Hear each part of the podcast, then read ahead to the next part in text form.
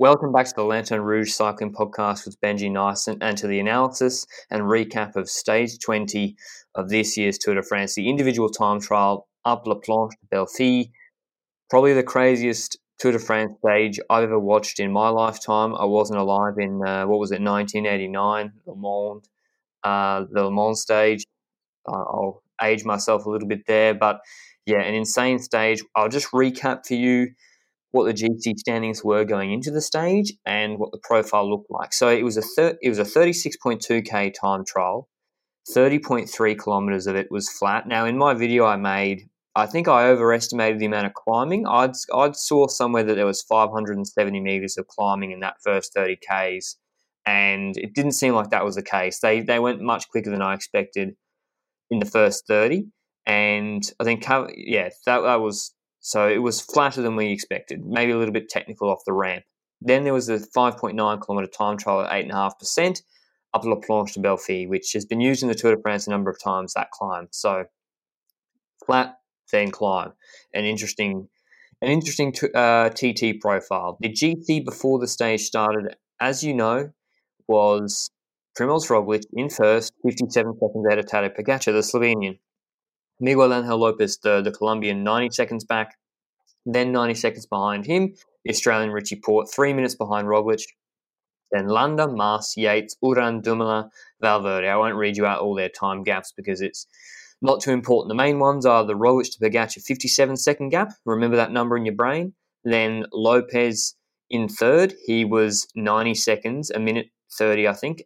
Was it? Yeah, minute 30 ahead of Richie Porte. So remember those two time gaps. As we expected, the fast riders to start off are the last ones in GC. That's how every time trial goes, after the first stage at least. And it was four riders of Lotto Soudal in the first five. Now, we didn't expect them to go all out but we were thinking that they needed to be fast enough to prevent going out of time limit because Ewan and Bennett, for example, wanted to sprint tomorrow, of course, and Bennett wants to keep his green jersey. So our guess was that it was going to be around 25% time limit, so about 15 minutes on the winner. Now, I can already tell you that's all right. Every single rider made it to the finish on time, so that's great. Bennett is going to be viewable in the green jersey tomorrow. Caleb Ewan in a sprint, hopefully, if he doesn't puncture before it. So I don't want to jinx it now, at least. Anyway, we had the first best time with Rémi Cavagna of the Deceuninck Quickstep, one of the earliest riders to start off. He had less wind on the flat, as reported at least. I don't know the uh, on location situation, but they're saying that there was less wind when he started compared to the latter riders who started hours later. And he started with a godlike first time. And I think he had about 56 minutes. Well, let me take a look here. He had a time of 57.54, which is, well, a great time because most of the riders at that point were above an hour. And I think there was one rider, the Marquis or something, that was also under an hour. So it was extremely close above the one hour margin. But from that point onwards, it was like three minutes to Cavagna. So he was clearly beating everybody. But let's be honest, it's the last time trial, the last GC stage, and most people don't care about GC nor the time trial that are starting this time trial. So they just want to survive within the time limit. And Cavagna clearly wanted to try and win this thing because he started off so majorly on the flat section. And compared to the climbers that started later, he lost a tiny bit of time and even a lot of time to some climbers on the climb itself. So, as you can expect from a Cavagna, Nonetheless, I do want to say claps to him because I did not put him on my radar at all because I expected him to be derping around on the climb, that he's about to lose a lot of time there, but he actually held it quite nicely compared to the Wout van Aerts of this world and so forth. So, in general, the next rider was Wout van Aert. Wout van Aert was expected to be one of the favorites here as well, together with his other two teammates of Jumbo Visma, Dumoulin and Roglic.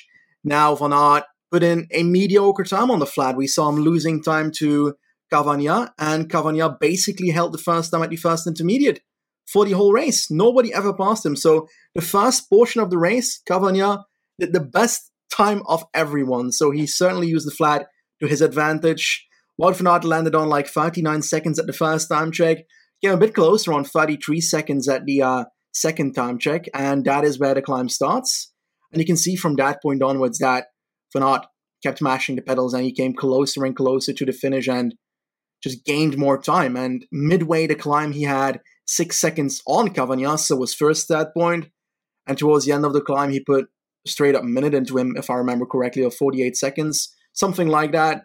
But Wout Aert was on the hot seat at that moment, so Jumbo Visma in the clear at that moment. We had Dumoulin on the road, the GC guys were about to move, Pogacar, Roglic, and we also had the fights for top 10. So, for example, Caruso versus Valverde, Lopez versus Porte, and every single one of those was a fierce battle. And let's go to Valverde Caruso first. I expected Caruso to jump over Valverde, and Valverde bottled it. I think Valverde dropped to 12th position in GC. Even Guillaume Martin did a better time trial than Valverde. That's so not normal.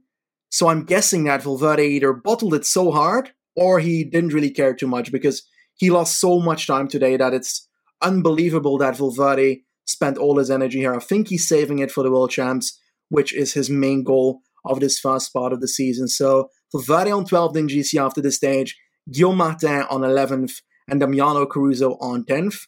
I'll give it to you to talk about what happened to Lopez and Porte because that was a battle you eyed quite nicely. Yeah, I'm not. I'm not too surprised by the Valverde dropping out like that. I think, yeah, he's, he's got a lot of top tens in the tour before and in Grand Tours. I'm sure. Yeah, Movistar, they want the team's classification, but I think World Champs is where his heart's really set. So that doesn't surprise me too much. Just a reminder on the bike changes. That dynamic, by the way. Um, Ewan changed his bike, so even guys who weren't obviously trying to win the stage, but guys who were trying to not finish outside the time limit. Ewan changed his bike. He was one of the only ones we saw. They didn't televise the bike changes pretty well because we'd see riders on their TT bikes and then we'd see them coming over the crest of the line like 30 minutes later on a road bike. So obviously they changed bike at some point, but we couldn't figure out where they changed it exactly. It seemed to me like they were doing it like 300 meters into the climb, 400 meters into the climb, but I can't be sure because yeah, there wasn't it wasn't really consistently shown except for the GC guys. Um, Ewan changed, Wout van Aert changed his bike. Um, I think at the base of the climb, or maybe 5.3, 5.4 k's to go on the climb. There are a lot of spectators on the climb, so that actually made it difficult to do the time change. Um, but yeah, um, I still think Cavagna cost himself a fair bit of time not changing his bike, and I'm not sure whether what the rationale for it was. He said that he thought he would he would lose 40 seconds. He would lose 40 seconds if he changed his bike, which literally makes no sense. Like, how could you lose 40 seconds changing your TT bike to your road bike? Bora Hansgrohe got the same TT bikes, the Shiv, the Specialized Shiv, and they were changing their bikes. And I think Bora are a pretty smart team, so I um yeah, I think Cavagnas maybe cost himself. He probably would have come fourth, I think, if he actually changed his bike. Although the bigger guys who are used to being on their TT bike, probably less important. We saw that with uh, Tom Dumoulin later. But Richie Porte against Miguel Angel Lopez.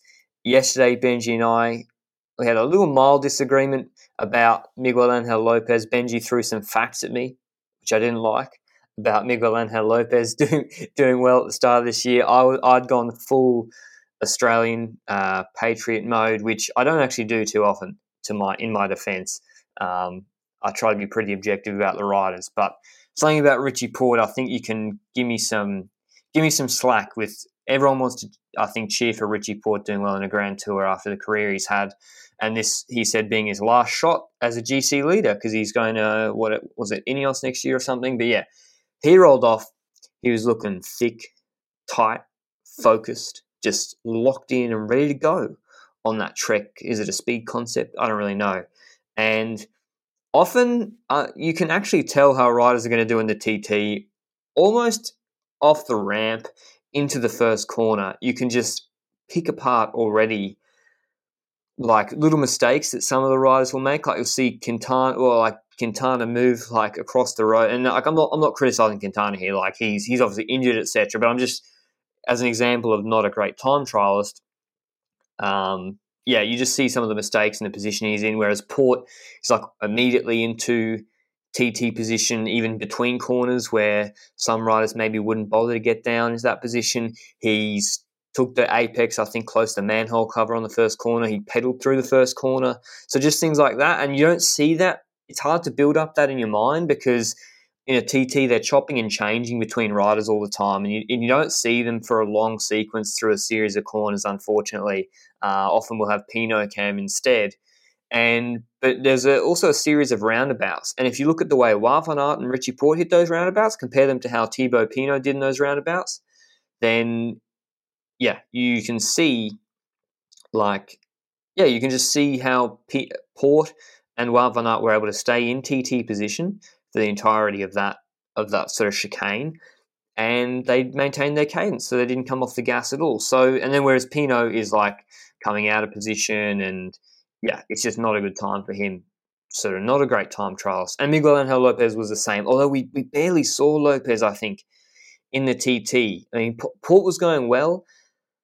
And I think the first time we were like, holy shit, Porte's going quick was he was like, what, Benji, 45 seconds behind Cavagna in the first time check? And Cavagna smoked that, right? Like, Cavagna was, I think, set the quickest time for that, uh, that period of the road. So Porte only being 45 seconds behind, and you know that he's going to be smashing Cavagna on the t- on the climb. I was like, that is good news. And then Lopez rolled through. I don't know when Porte passed him, Benji, but when Lopez did he had Porte already passed him?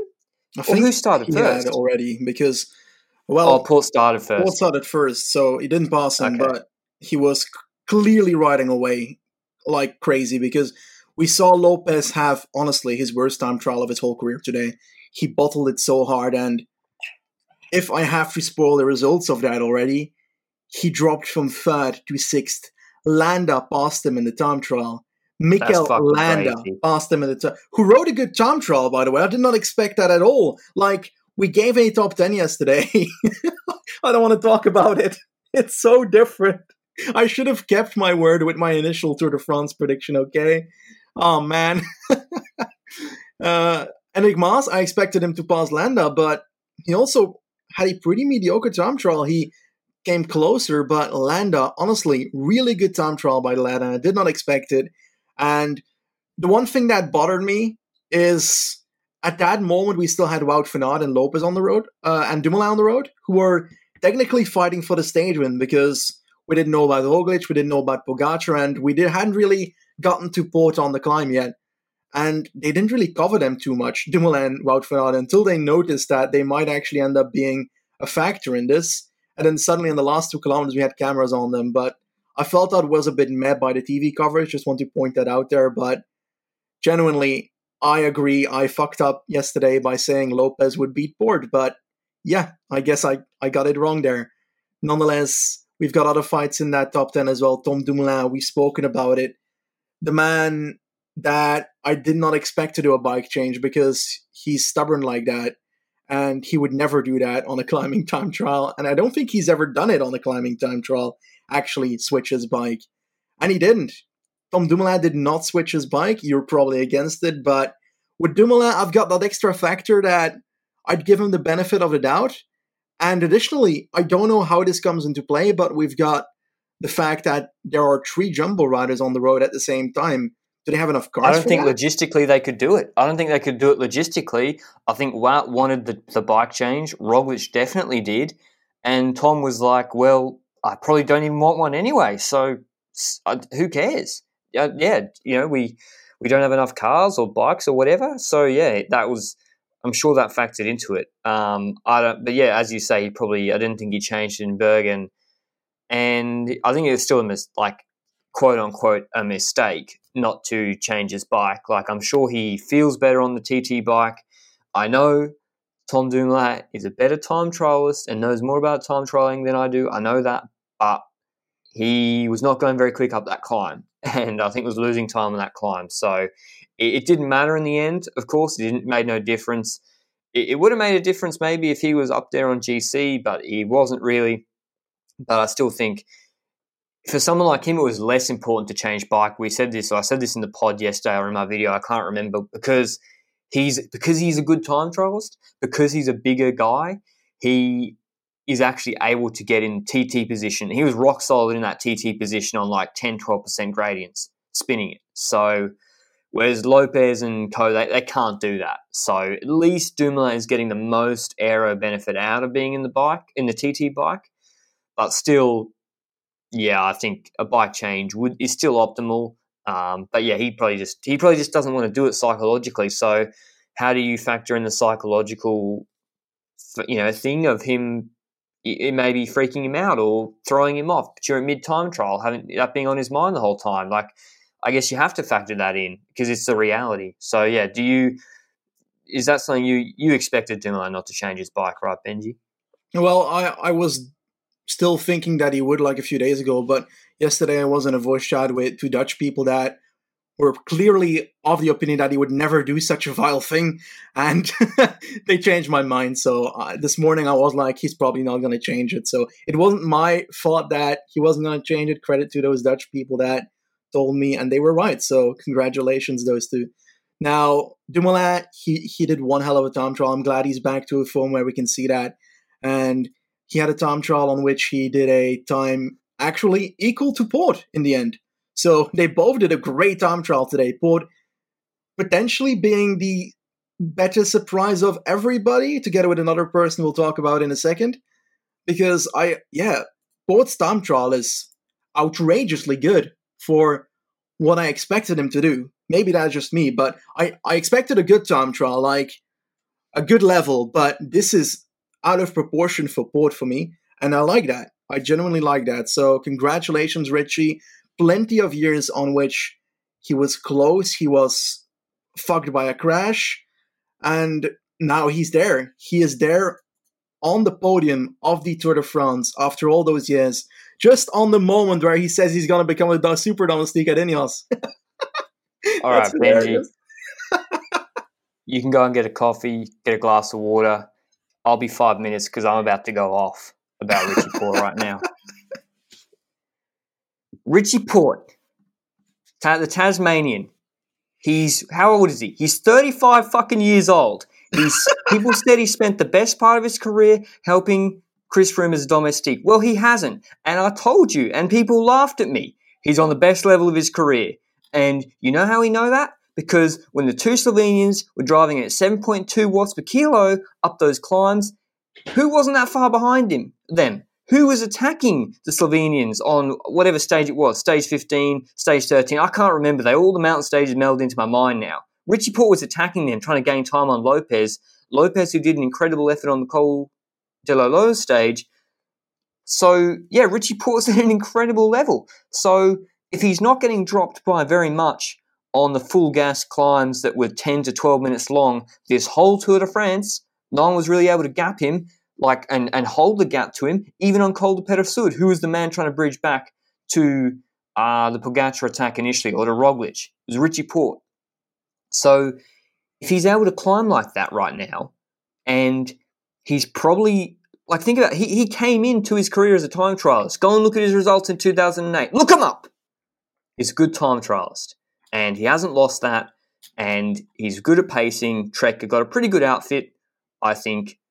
And yeah, so he obviously put in maybe a career best performance ever. He put 10 seconds into Wout van Aert, which is just an insane performance from Richie Porte. But given the profile where maybe he, yeah, he lost a fair bit of time on the flat, but not too much. He still was aero, doing good watts on the flat, and then just monstered the climb. I'm, I'm not sure his negative split would have been as big as, say, uh, you know, Enric Mas or someone and yeah, really high level performance on the climb. So should Richie go and be a super domestique next year? No way he should be. When I spoke to Michael Matthews uh, off, well, off the record, but he, it was being recorded, so it was on the record. Um, you know, he was saying, yeah, Richie's looking really good back in Milano San Remo. It's like Richie's doing like 500 watts for I don't know how long, a long time. I can't remember. Um, maybe he wouldn't want me to say. So he's in the form of his career. He got through stage nine. He hasn't had a crash. Yeah, he had the crosswind issues. Um, probably that's to be expected. He had the gravel puncture. He had no real climbing domestiques to help him either. Like Kenny Elissonde was there, but not there really. But neither did Pogacar either. So third for Richie Porte, coming third in this Grand Tour is just an unbelievable performance.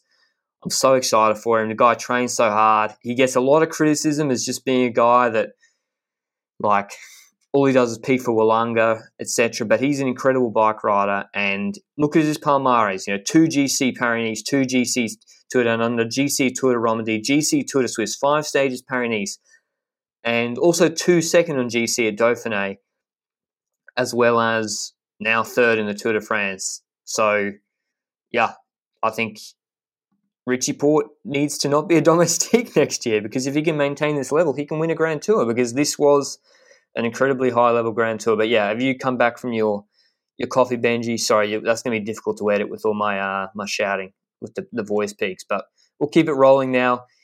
Miguel Angel Lopez losing six minutes. So we said yesterday there is a chance he could completely capitulate. That happened. Losing six minutes is a complete capitulation. But now for the reason why you're probably listening to this podcast the GC battle between Tadej Pogacar and Primoz Roglic. What did we say was going to happen yesterday, Benji? Because we're so smart. Uh, we were so intelligent that we said that uh, it was never going to happen that Pogacar was going to pass Roglic, or extremely unlikely, is what we said. Because on paper, Roglic is a very consistent time trialist compared to Pogacar, who is, well, he's good. We've seen it, but he was never on the level of Roglic's consistency. But holy crap, we were wrong.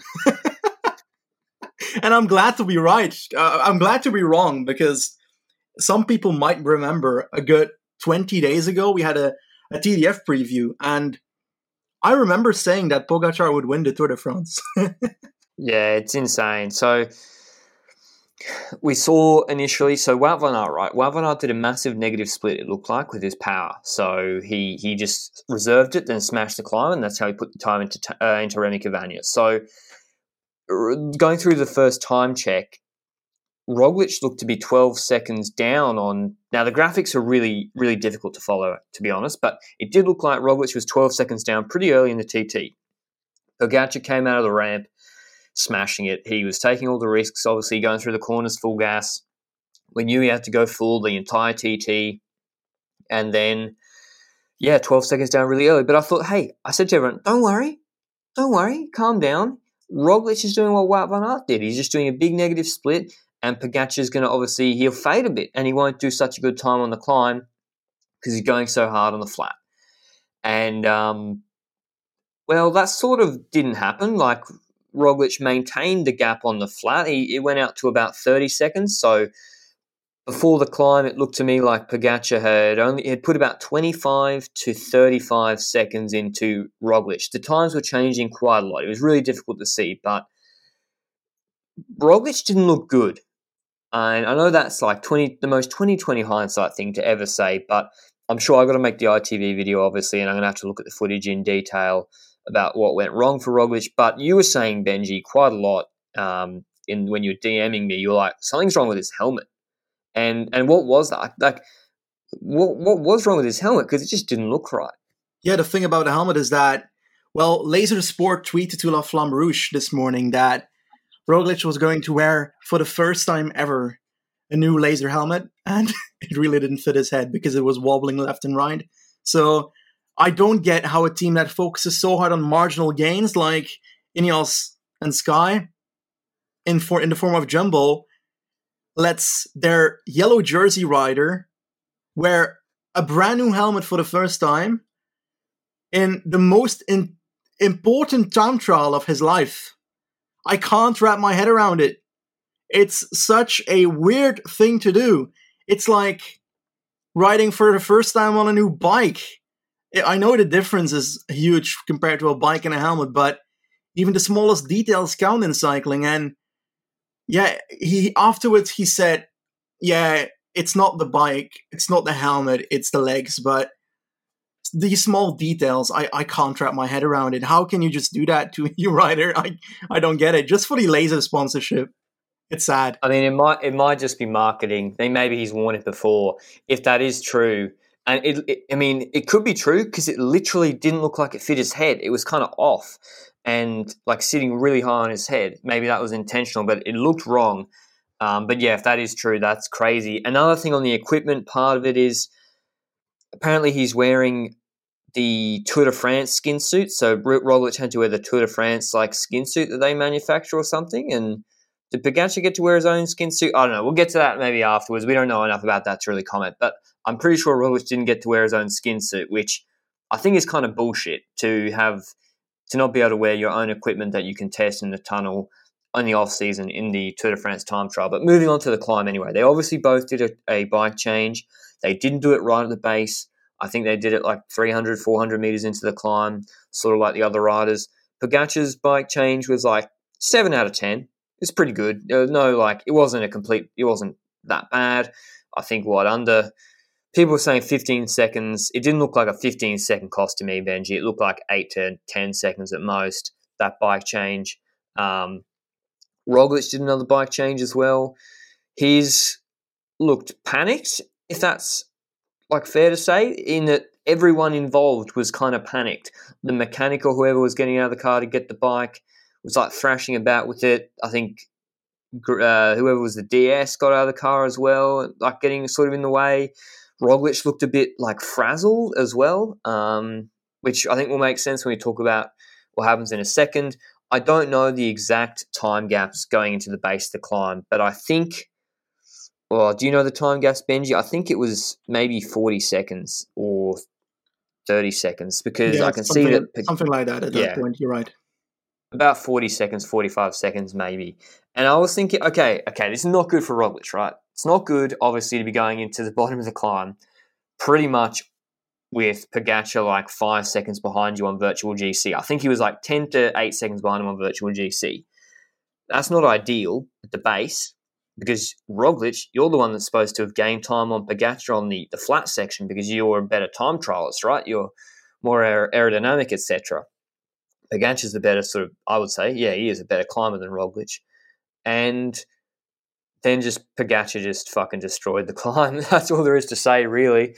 Um, Roglic looked like like what did you see from Roglic, Benji? Like, did you when did you know? When did you know for sure it was done?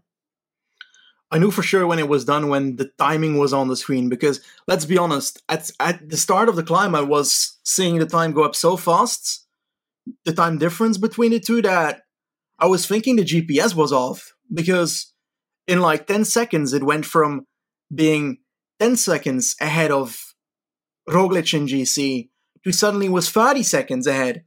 And I was so absolutely confused because maybe it would have been a GPS issue. And I definitely had to wait until the time check to be sure that this is true because that GPS went so fast at certain points. I was like, this has to be wrong at some point. But Roglic pedaling in his small gear or a high gear, technically, or small gear, English, please. Is it small or high if you pedal fast? I thought he was pedaling with a pretty low cadence. Actually, he lacked he lacked fluid any fluidity. He just didn't look like the Roglic you expect to see. He looked like frazzled. His helmet was all askew. Yeah, he was like all over the bike as well. He just didn't look good compared to what we've seen in previous stages. Even in the Col de la Loze stage when he gapped Rog- uh, Pogacar, he, he looked good at the end of that stage. Even when they've just done an hour of climbing full gas, and he looked cooked a third of the way into the climb. And that gap, as Benji said, it was moving so quickly and then it went to parity. So so the the graphics helpfully or unhelpfully, I actually mean, they were initially showing time gaps on the TT between the two GC leaders, and then they moved to changing to virtual GC between the two GC leaders with no legend or or information actually telling you what they were showing. But it it was actually the GC position on the climb they were showing, and like halfway through the climb, Pogacar was already ahead of Roglic on GC. He'd made up 57 seconds on Roglic already into the climb, which there's two things to this. So obviously, yeah, Pogacar rides away. He then wins the stage. He destroys Tom Dumoulin's time. He puts a minute 21 into Dumoulin and Richie Porte. Roglic comes 35 seconds behind Dumoulin and a minute and 56 behind Pogacar. I'd actually stopped watching about with about two Ks to go and just sort of went and walked outside for a bit because I was too rattled. Roglic losing the yellow jersey by 59 seconds to Tadej Pogacar on the Planche des Belles Filles TT. A, an absolutely brutal way to lose yellow. And I'll throw some numbers at you first, Benji, and see if they surprise you. These are from Velofax Twitter with the help of Amateur Piarelli. Um, look them up on Twitter. That you got to follow these two. I follow about fifteen people on Twitter, and these two uh, accounts are one of uh, two of them. On the climb, Tadej Pogacar first, so he also takes the King of the Mountains jersey off Carapaz, who didn't set that good a time on the climb. 16 minutes 10 for Pogacar. VAM 1863, and sort of rough estimation of watts per kilo, 6.5. That's after a 40 minute TT or 38 minute TT. Primoz Roglic, 2, 4, 6, 8, 10, 11th, 11th best time on the climb. 5 seconds behind Warren Barguil, 7 seconds behind Marc Soler, and a minute and 21 seconds behind Tadej Pogacar on the climb. A minute and 21, only doing 6 watts per kilo on the climb. That is so there's two things that have happened here, right? Oh, by the way, Richie Porte, that man who thinks he's going to be a super domestique next year, second best on the climb, 22 seconds behind Pogacar, 1821 VAM, 6.36 watts per kilo. So shout out to Velofacts and Amateur Piarelli for those those rough numbers so soon after the climb. But yeah, what what are those numbers surprise? Which of those surprise you more, Benji? Well, the watts per kilo is kind of insane. Like I said it before, I'm, I'm not 100% into all these calculations yet. I'm trying to learn it along the way while you are teaching me the ways of the of the math in cycling. And this is one hell of an ascension. Even just comparing it to the others that did it today, it's it's genuinely great. It's one hell of a performance, and yeah, It's, All right, I'm gonna I'm gonna ask it a different way because people are gonna I'm gonna ask it a different way because people are gonna make are gonna ask it and we have to. It's a difficult question, and I'll, you know I'll ask it directly. Did Roglic choke this? He's five seconds after Warren Barguil on the climb. He's supposed to be the he was the favorite. He was the two. He was the odds on two dollar favorite for this TT at some point this today, and he's five seconds after Warren Barguil on the climb.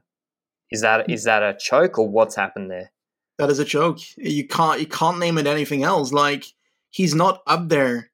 You've got Marc Soler climbing fast, the Landa, Carapaz, Martinez. Carapaz, you can expect a tiny bit. Daniel Felipe Martinez, Bilbao, Mas, Enric Mas, Van Aert, Porte, and obviously Pogacar. It's it's not a terrible climb, but it's a choke from the likes of Roglic because Roglic should be able to do better, and definitely with the performances he's done already. So it's basically exactly the same thing as a 2018 Tour de France, unfortunately for him. Yeah, I mean, it, it's really rough to say, and we're not trying to be overly harsh on Roglic, but we also have to say what it is and what the numbers say. And he finished, he did the climb five seconds quicker than Omar Omar Fraile and the Astana rider. And unless you're a hardcore fan, which I know 95, 99% of you are, but some of you might not even know who that is.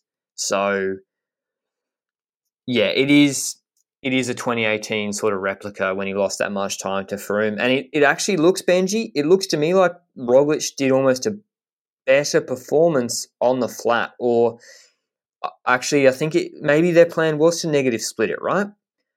And he just couldn't lift for the for the climb. Maybe they were just trying to do what Wout van Aert did, and he just you know six watts per kilo for seventeen thirty one on a road bike too. That's not that's not good numbers, and for Wout van Aert to be doing higher watts per kilo like that on the climb is crazy. So yeah, unfortunately, it just seems to have happened again. And I think I'm not sure if you said it in the preview, Benji, I think you might have, but I think you said ages ago. I mean, we, we've been speaking about the Tour de France for hours and hours and hours, so I'm sure someone might correct us. But I think you might have said, or I might have said, Roglic isn't actually an elite time trialist. Like he shouldn't be spoken about alongside Geraint Thomas, Tom Dumoulin. Wow, um, I wouldn't um, put Thomas up there either. Geraint Thomas. I, I think Roglic is hands down a better time trialist than Thomas even on flatter TTs. Yeah, I, yeah. On a flat TT. Yeah, I, I, I dare to say it. I want to see that happen. Right. If it's not on the 20th stage of a Grand Tour where it's in yellow, at least. All right, we'll park that one. But I think we I will park that one for for the Giro d'Italia preview because um, we've got other stuff to talk about. But yeah, I, I, don't think we didn't maybe think he was up there with at least Dumoulin and yeah. uh, and and the big boys in the time trials. Certainly not Wout van Aert, and now obviously Tadej Pogacar has to be listed in that sort of group as well because uh, he did a quick time on the flat too. So yeah, it's I don't know. We were speechless, but when you look at the numbers, it kind of makes sense. Like, obviously, that's not to take away from Tadej Pogacar, by the way. So don't take what we're saying, saying Roglic underperformed, which I think the numbers pr- prove that that is true. Pogacar still had to go out and put two minutes onto him. And if Pogacar just, what was it? If he just put like uh, 10 seconds into Tom Dumoulin, he still doesn't win the Tour de France. And if Tadej Pogacar went out and won this stage by 10 seconds ahead of Tom Dumoulin, then we'd be saying that is an insane level performance. He's left it all on the road, and you can't ask anything more than that. But he's gone and put a minute 21 into Porte and Dumoulin. And, you know, I've spent a lot of this podcast saying how Richie Porte is the second coming of Jesus, Jesus Christ. But maybe Tom Dumoulin, he looked good today, but is he is he at peak level? Like, would I still expect Dumoulin to set the same time as Porte on this climb if Dumoulin was like peak 2018 no, I don't. Or 2017. No, I think Dumoulin would be going a fair bit quicker than Richie Porte. Uh, do I think you know 90 seconds one up behind Pogacar? That seems reasonable. So yeah, it's just an unbelievable performance from Tadej Pogacar. He paced it really well, being able to. He was smashing up the client, and I'd encourage you all to watch the stage in full. Just go and watch Pogacar. Like even as he crests the final little pinch going into the last 50 meters, 75 meters, you can see him shifting up to still sprint out of the saddle, gaining as much time as possible to the line. And and Roglic looked done. And I think you could see. I think I haven't looked at really any interviews afterwards. I've, I've seen one quote that he said, "I just didn't have it today," which meant he meant I didn't have the power.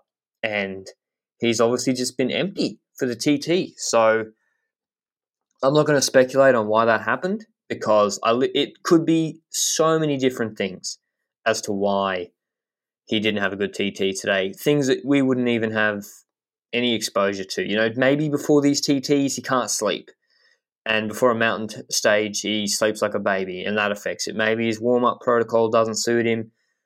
Whatever. Maybe it's the skin suit he was forced to wear. Maybe it's the helmet that didn't fit his head. Maybe he's just tired as well. Uh, we don't know, but one thing is for sure: Tadej Pogacar is now in yellow, and he's going to win the Tour de France, or is he, Benji? Or is yeah. he going to win the Tour no, de France? No, no, no, no. He's not going to ride away. Roglic is not going to solo away on the Champs Elysees. I can tell you that already. Roglic has respect for his uh, for his fellow Slovenian. That is one thing I'm very sure about, and he's not going to break that unwritten rule. And nah, the thing is, that. if I'm if I'm Jumbo Visma, I put Tony Martin on the front. I get Wout van Aert to split it, and I make him. I'm being serious. I'm being serious. This is Tour de France. There's no gifts. There's money on the line. Fifty nine. Okay, we, we fucked up by not respecting you enough in the first twenty stages. Let's see stage 21. We've got the strongest team. We'll make it a team time trial because we didn't get one from ASO this year and we would have put, you know, a minute into you there. We'll make a team time trial in the Champs-Elysees laps and we'll make UAE chase and we'll pay we'll pay Lotto Soudal and Deceuninck not to, not to chase. but sorry, I've been, talk, I've been talking a lot, Benji. I'll let you. So you don't, you think there's zero chance they do that? There, there is zero chance they do that. And I basically think that if it's going to rain today, they'd already neutralized the race anyway for GC. So the last stage on the Tour de France is that stage where you celebrate. He's going to go to the back. He's going to drink his champagne.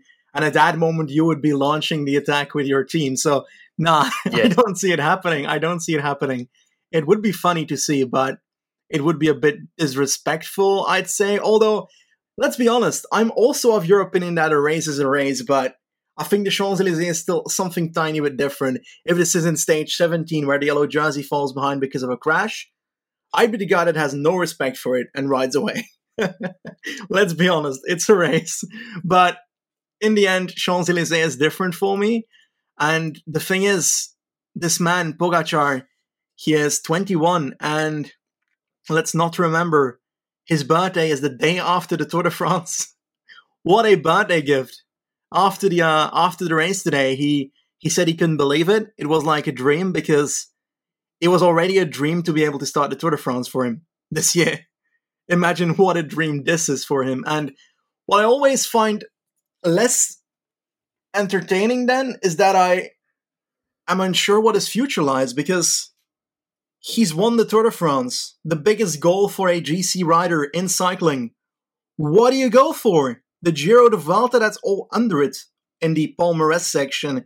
So you're basically in a situation where you have to try and win the Tour de France multiple years. And I'm Belgian. I'm a serious, well, I'm not a serious fan of Evenepoel in that sense. I'm just supporting him because he's Belgian and I saw him as the future. And in the Vuelta, that already changed a bit when Pogacar won two stages and showed himself on the podium of the Vuelta. And this year, we said that Van Aert was the best cyclist in the world, that Evenepoel was the best cyclist in the world at certain points. In Polonia, we said something like that, or would become the best cyclist in the world. I think that Wout van Aert is still up there, definitely after his performance once again today, because that was still an amazing time trial, just beaten by better ones out there at the moment in these time trial, mountain time trials at least. But the thing is, Pogacar is up there for me. And he was already up there as the one of the riders that would fight in Grand Tours in the future in the next couple of years against a Bernal, against an Evenepoel if he comes to that level, because I support Evenepoel as a Belgian, but we, we still need to see it in a Grand Tour because it's easy to say he's going to win Grand Tours in the future without actually seeing it because that's pressure you put on a rider.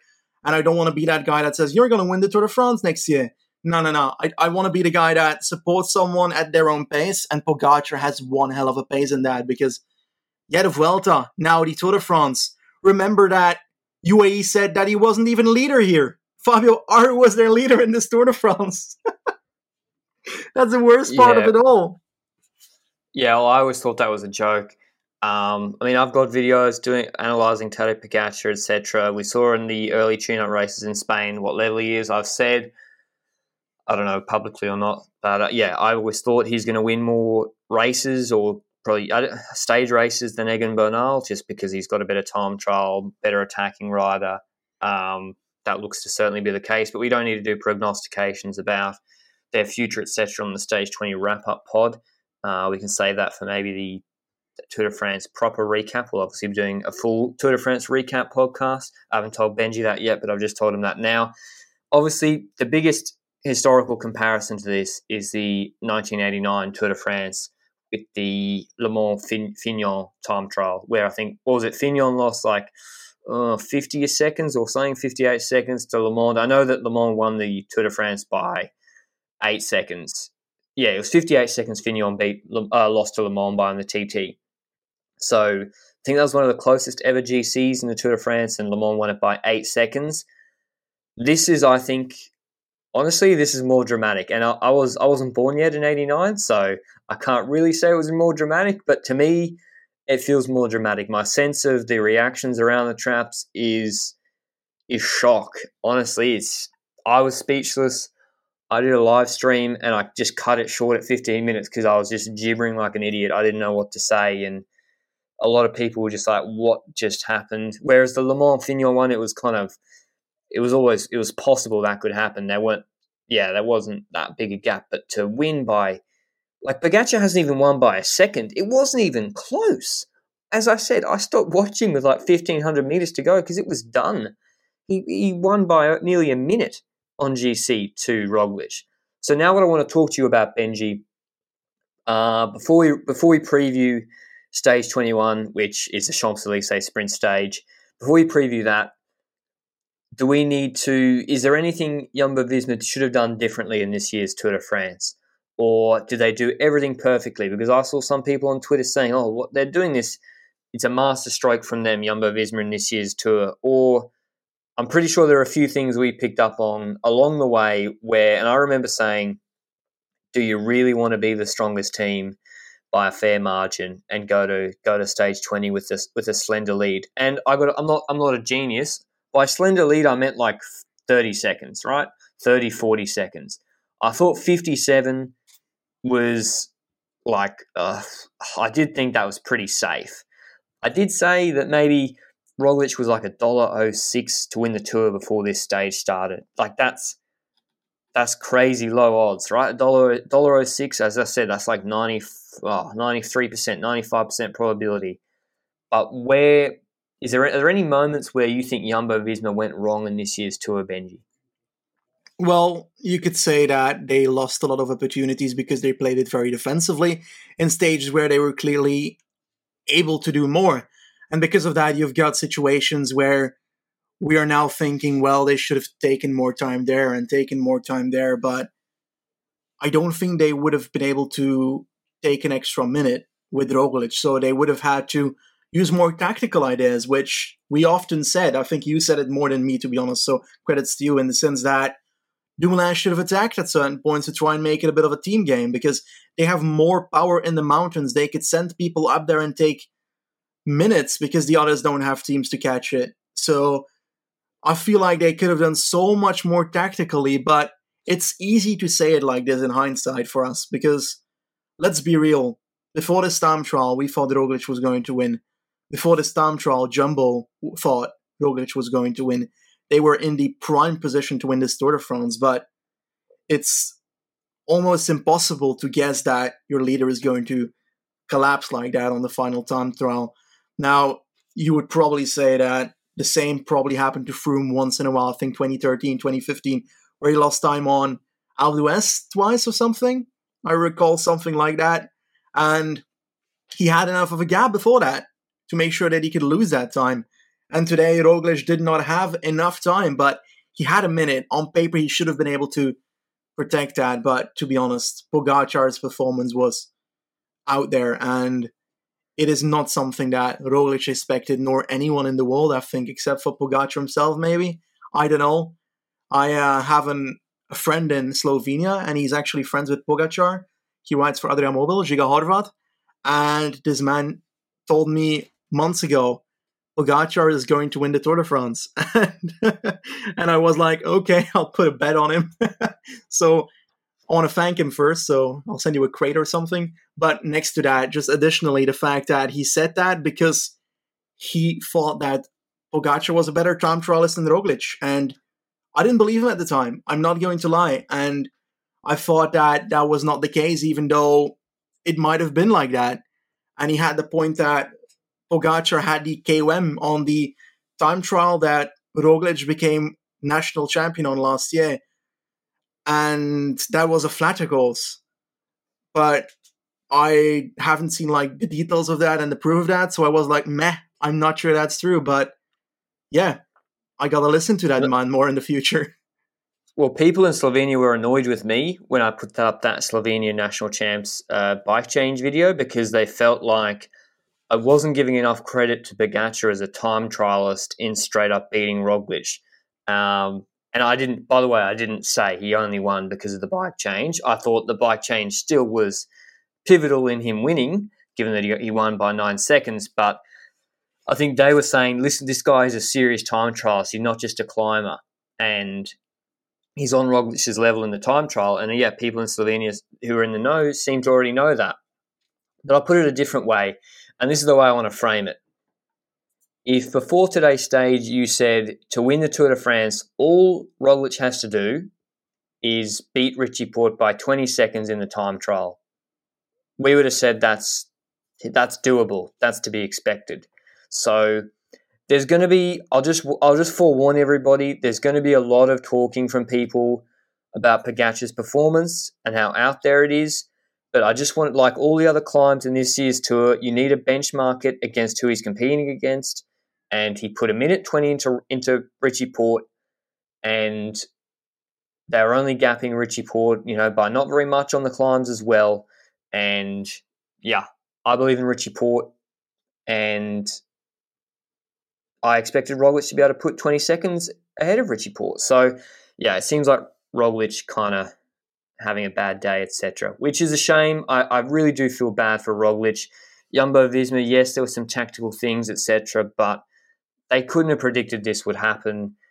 Well, they couldn't, they couldn't. Like, there's always that stage 20. Everyone's going to say now, oh, stage 28, you know, in the 2018 Tour de France, the exact same thing happened. How could you not see this coming? But like, that's a long time ago. And apparently people were saying, oh, well, he had a, he had a few injury issues or something wrong there.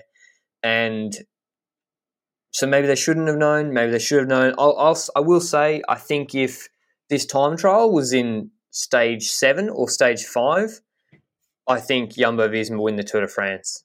Yep. Um, not necessarily with Primoz Roglic either but I think they win the Tour de France if it was on stage five or seven. yeah, with with van Aert.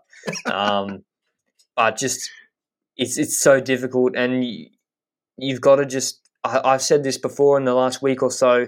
If you feel good in the tour or a Grand Tour, if you feel good, and your opponent is weak, even if you're in yellow, you must attack him, and you must try and put as much time into him as possible if there is a time trial coming up because you do not know what will happen in the time trial. You could wake up that day and you don't feel as good that day, and you got one hour with your tour on the line, and so when you so when when the sun is shining, the time you know it's the time to make hay, and there are opportunities for Jumbo Visma to do that. We'll probably in the in the full recap we'll prepare better and really pick them out. Peyresourde obviously jumps out if Jumbo Visma had a crystal ball and they saw Pogacar's performance today. Do you think they just let uh, they don't make Roglic close that gap to Pogacar? Answer no. But anyway, that's any last thoughts on this time trial, Benji? One for the ages. I'm trying to make sure that we do a good job on this podcast. I mean, we, we try and do a good job on everyone, but this is, I feel like this is a really important podcast for us just because this is a really important moment in Tour de France history. The 21 year old Tour de France winner, back to back years with young winners, and the most the most incredible upset. You know, someone who was like a 20 to 1 underdog just doing it in the time trial, Tadej Pogacar. And yeah, as you said, what what next for his future? But yeah, any last thoughts on this TT, Benji, before we go to stage 21? Honestly, it's an absolute shocker, but I'm happy to have surprises like this, genuinely and I will so brag so hard with. I'm gonna flex with the prediction that Pogacar was gonna win the Tour de France because I said it somewhat as a bold move because after the Dauphiné he didn't look too good. Let's be honest. But the first week started great. Stage eight, stage nine, I was whoa, okay, he's on board, and he looked to be the second, well, the the best climber at that point. To be honest, in the second week, kept that Col de la Loze, I was like, oh shit, nah, this is not good because Roglic is climbing better, Lopez is flying over this, and my boy Pogi is not there. So I was starting to doubt him. And before the Storm trial yesterday, I had given up hopes for it. I genuinely had it, given up hopes for it. And to see this happen and to see that well come true, I'm happy. I'm genuinely happy. And it might next to that, I'm also kind of sad for Roglic because this is like the second time at this point. So it must suck a lot for that guy. So I'm happy for Pogacar, but I'm also a bit disappointed for Roglic in his place. I hope that he can put this behind him mentally because this can't be easy for Roglic because yeah, you're so close to it and to lose it on a stage that you were destined to do good, which is the most important factor here, is just mad. I think it's going to help him a lot that it's someone that he knows as a friend that wins it. Because Pogacar and Roglic are friends, but I do think Roglic is not going to sleep that well in the next couple of weeks. I got to be honest with how I feel emotionally about this. Uh, as a man who doesn't have any emotions, I do feel more sad than happy because I feel like, and I know I, I am happy for Pogacar winning the tour, but like I expected Pogacar to win the Tour de France at some point in his career. I expect him to win multiple Grand Tours and and many many races. He's a, a generational talent, and I didn't necessarily think that would be the case for Roglic. And he's just, yeah, he's got the 2018 demons of the time trial. He's got the Giro 2019 demons. He won the Vuelta, but it was a, you know, up, sort of a few issues happened there. He's got the strongest team by far. They've gone all in. They've not let Wout van Aert go for stages because he's protecting Roglic certain stages. I mean, he still won a couple, so like he did get some license to go for them. But you know, you got Tony Martin pinning Roglic's uh, number on his jersey before today's ITT. Like big name riders supporting Tom Dumoulin, maybe incorrectly, but he still did it, sacrificing his own GC ambitions for Roglic on stage nine, a Giro winner, and yeah, it's just going to be tough for him psychologically. So I feel really bad for Roglic. Um, I'm not gonna. I, I, like to do clickbait thumbnails. You got on. Oh, they're not clickbait. I like to do some pretty sensationalist thumbnails, etc.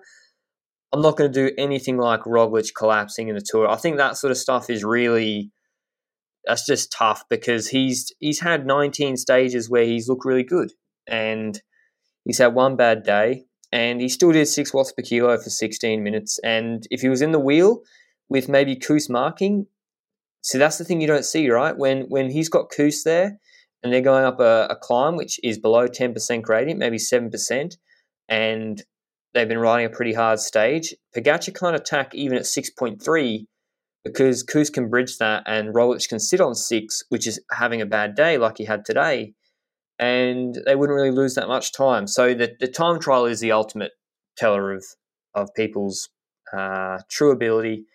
We saw that today, but yeah, I feel really bad for Primoz Roglic, and I hope he.